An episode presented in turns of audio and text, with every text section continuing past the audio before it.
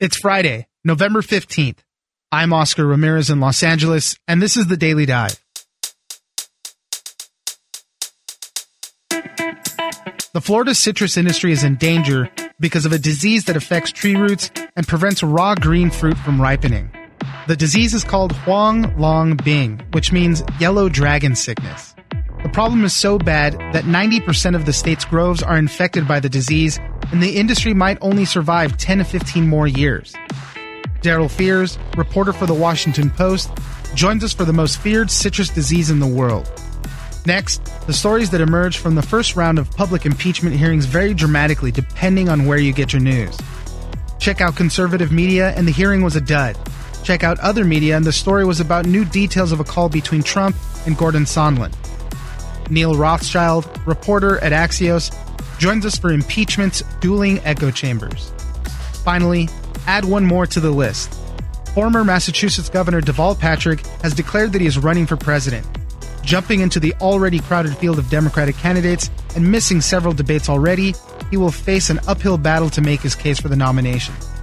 Zach Montellaro, campaign reporter for Politico, joins us for more. It's news without the noise. Let's dive in. The symptoms of Huanglongbing are irregularly shaped fruit, off-color fruit, bitter taste, uh, reduction in yield, and finally, the Huanglongbing will kill the citrus tree. Older trees take longer to die. Younger trees die relatively quickly. Joining us now is Darryl Fears, reporter at The Washington Post. Thanks for joining us, Darryl. It's a pleasure to be here. We're going to be talking about the most feared citrus disease in the world. And right now, it is devastating the Florida citrus industry.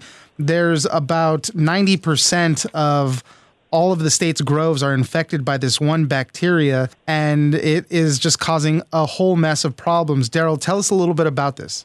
Well, this started in two thousand five. At least it was first detected in two thousand five, and the name is called Huanglongbing. It's a Chinese name meaning yellow dragon disease, I believe, and it made its way to Florida through tree clippings. This disease, this bacteria, is spread through a psyllid, a small insect that feeds on the leaves of these trees, and when it feeds on these trees, it injects this bacteria into trees, and that goes to their root systems and begin destroying their root systems, and the trees cannot get nutrients, and so it's a horrible problem.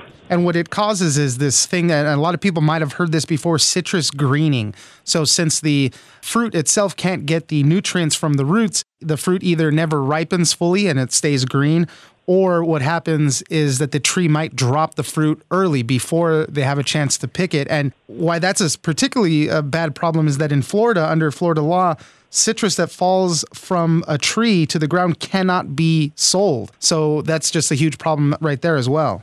That's all very correct. For trees, if they can't get the nutrients they need, then the tree itself will hoard the water and whatever it grabs from the earth, and whatever fruit is relying on those nutrients, the tree will just let it go. One of the scientists explained that that's sort of the tree saying, not saying that the tree is thinking, but trying to relate that to us, is the tree saying, hey, the fruit can grow again next year when I'm stronger. And the alarms are sounding now. I mean, this is a nine billion dollars citrus industry in Florida there. It's their second biggest industry behind tourism. And they're creating all of these things that people are calling ghost groves. Basically, the trees are dying out. They're not producing the fruit anymore. And it's just becoming a huge issue. You got a chance to travel to one of these groves, C B's Citrus. Tell us about your experience there. C Bs, like a lot of these groves, the owners are looking at the damage to the trees and seeing that they really can't go forward with this damage. More than a quarter of their grove is gone because of this disease. Some trees are dead, some trees are dying, some trees are sick, and often what happens is with citrus greening, and that means that everyone knows that when oranges are raw, they're green. So if they don't ripen to orange, then no one's going to buy them. And then if they are dropped from the tree, as you said, they can't be sold. And the effect of this is that farmers have no revenue, or they have very little revenue, or they just can't make it up. And so they have to consider taking a loss, and this loss is year after year after year. The farmers rely on these oranges to sell to major companies like Florida Natural, that we all know, Tropicana, and Minute Maid, and they just can't sell this produce. And so of farmers have had to abandon their farms, and that results in what you talked about, these ghost groves full of dead trees, these petrified forests where the psyllids are feeding on trees and then flying to the farm across the street to feed on those trees. The time is ticking. I, I mean, from some of the people that have been looking into this and researching it, they say that the citrus industry in Florida could be out of business within ten to fifteen years. That's still a bit of time, but it's so fast when you have to basically wait every year for the new harvest to come out. So what are some of these other solutions that they're looking into? They're trying to basically create a new orange, a new tangerine. They're trying to create new rootstocks for these trees so that these trees can tolerate this bacteria and continue to thrive so that they can produce oranges. They're also trying to make oranges in laboratories there genetically, and these aren't the type of Frankenstein genetic engineering of oranges. These are natural genetic changes to oranges to make them sweeter. And so what they do is they take a rootstock that is more resistant, that survived this bacteria, and from that they graft it onto another tree so that they can develop an entire root system that is resistant to the disease. And in addition to that, they're taking oranges that are naturally sweeter and also developing roots from those. And so what you get is a more disease-tolerant tree that produces a sweeter orange or a sweeter tangerine. Right now, two of the most popular orange varieties are the Hamlin and the Valencia, and everybody knows the Valencia orange. But soon we could have different oranges that kind of replace those that were, as you mentioned, those roots would be more tolerant to this type of disease, and hopefully we'll get the same sweetness and all of that, the same production out of those. It's such a problem, and obviously for the big people like Tropicana and Minute Maid and the growers that they grow with, they might have huge, huge acreage dedicated to this. It's more of a problem for smaller producers where some people have proposed the unthinkable to them, take out all your trees and start all over. For them, it puts them in a bind to really compete there. Yes, and they're telling some to take out all their trees and start over. They're telling others to just plant more trees so that they can get more oranges from their growth. Even when some die, at least they'll have more orange trees to rely on. And so they're planting more trees on more acres, and is creating this bunch of trees. And some farmers have had a glut of oranges, so they have more oranges than they can sell. And some farmers just have catastrophic loss. And so right now, Florida is a big mixed bag. But as you can see from the story, a number of farmers have left the places that produce oranges that are edible, that people buy as a whole fruit, have dropped. And the amount of juice that Florida oranges produce has dropped. And so Florida's citrus industry is very much in flux right now. Darryl Fears, reporter at the Washington Post, thank you very much for joining us. Thank you.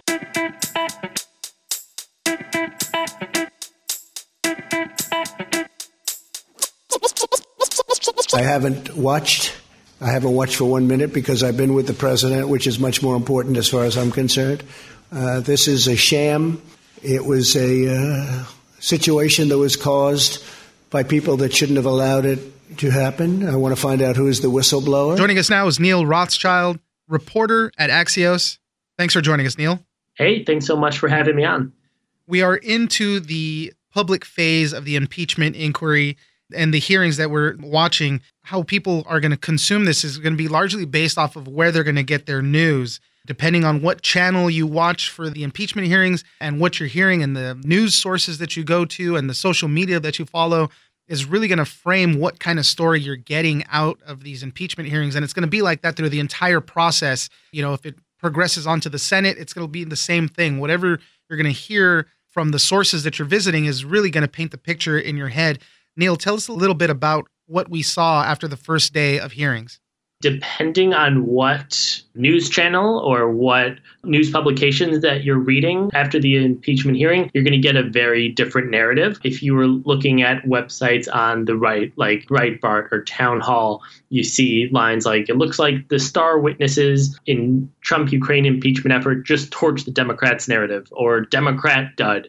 Meanwhile, if you look on the left, for example, the HuffPost banner read, Taylor bombshell, damning Trump call. So there are very few shared narratives for how things turn out.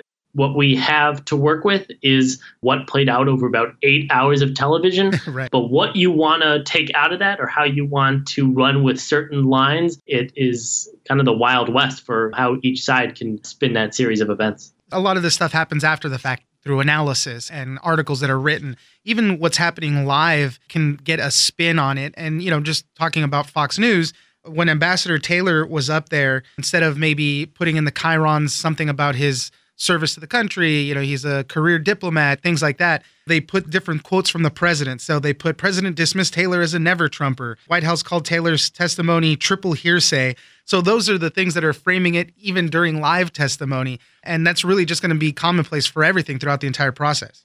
In order to get a filter that truly has no political spin, you'll have to watch C-SPAN. There are subtle differences in messaging, ways to frame the witnesses that will either add to their credibility if you are on the left, or detract from their credibility on the right. But almost anything you could say about them tends to steer one way or another for painting how you'll see them as a witness. We do it to ourselves. If we're a fan of the president, we're going to go to Fox News probably. If you're opposed to the president, you're more likely to go to M S N B C or C N N. And I'm just naming the three major cable networks. But beyond that, between the websites and the social media, you're going to do that to yourself, really.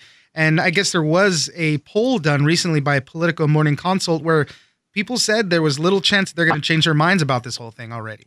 We have the central facts in the story. The initial phone call, the transcript came out. There was the initial testimony by Taylor and Kent and many other top diplomats that came out. And each side is going to get set in their ways. Even Lindsey Graham himself said that, kind of going weeks back, if there's evidence outside of the initial phone call of a quid pro quo, I would have to take a look at that.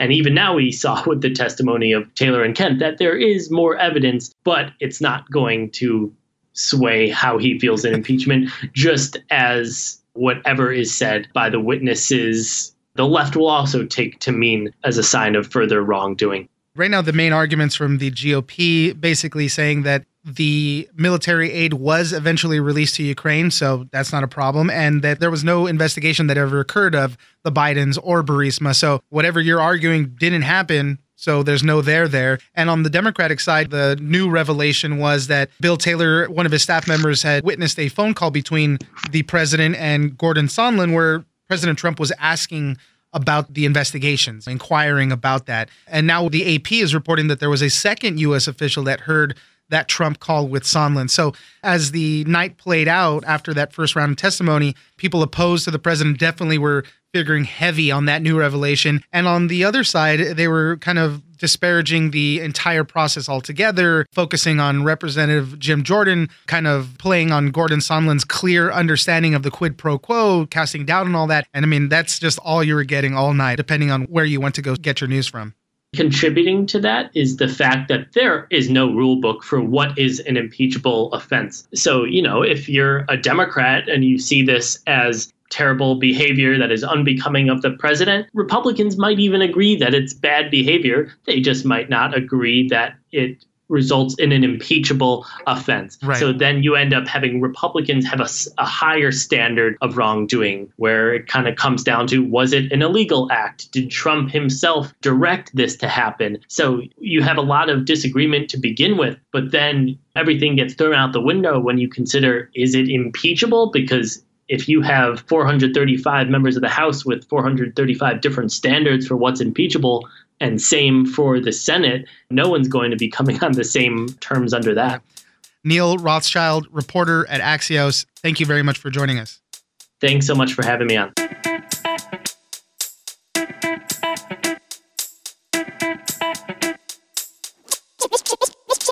This time is about the character of the country.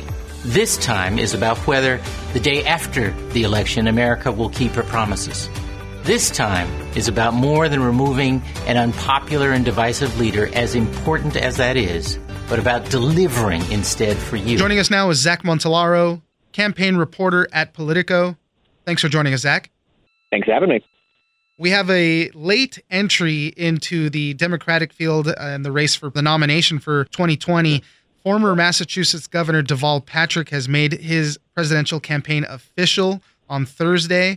He's subtly knocking some of the other rivals who are running on either nostalgia or taking a our way or no way approach to governance. Zach, tell us a little bit about Deval Patrick getting into the race. So Deval Patrick was the former governor of Massachusetts. He's been out of elected office for a few years now, and he's trying to make this late entrance. Right now, at this point, kind of unclear what his path would be. He's been out of really the public eye for a while. He kind of mulled the presidential run at the beginning of the year before passing, and now he's trying to make that play for unity is what he's trying to go for. You know, he's trying to inherit that Obama-esque call for unity and that Obama-esque call to a higher power, basically, and that if he was to clear a path, that's what he's looking for.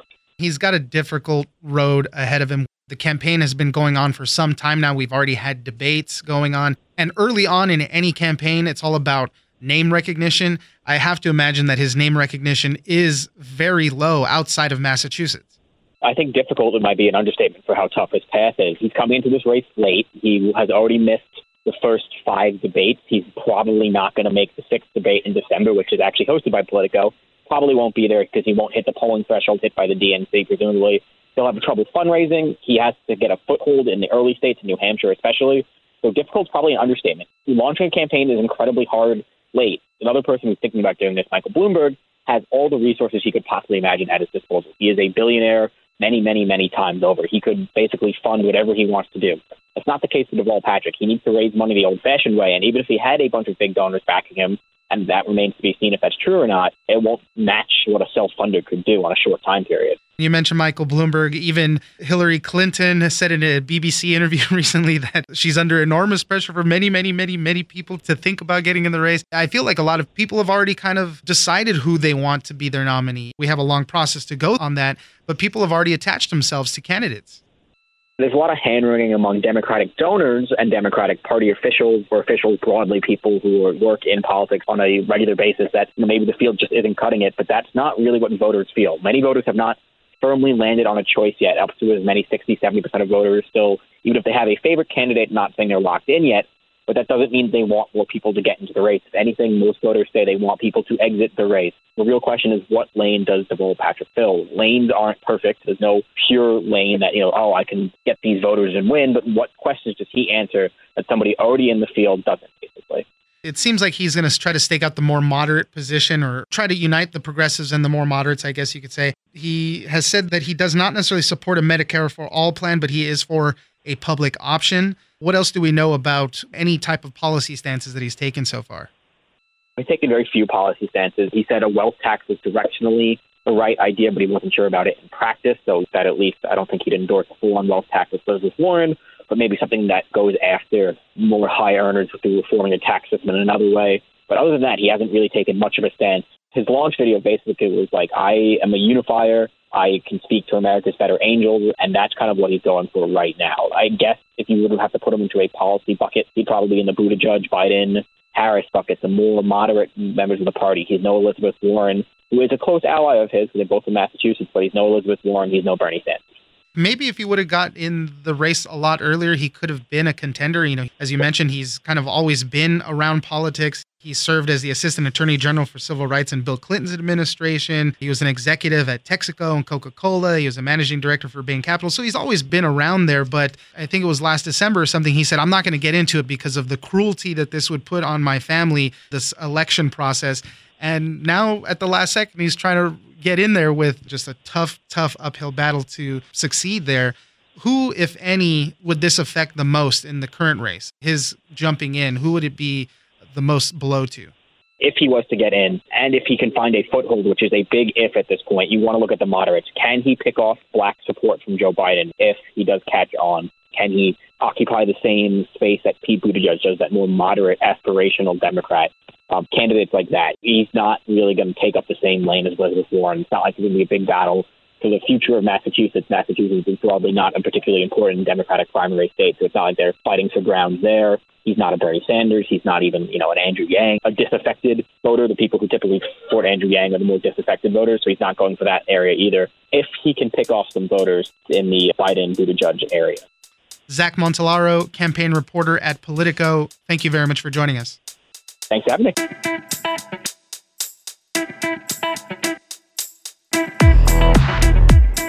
That's it for this week. Join us on social media at Daily Dive Pod on Twitter and Instagram. Leave us a comment, give us a rating, and tell us the stories that you're interested in. Follow us on iHeartRadio or subscribe wherever you get your podcasts. This episode of The Daily Dive is produced by Victor Wright and engineered by Tony Sorrentino. I'm Oscar Ramirez, and this was your Daily Dive.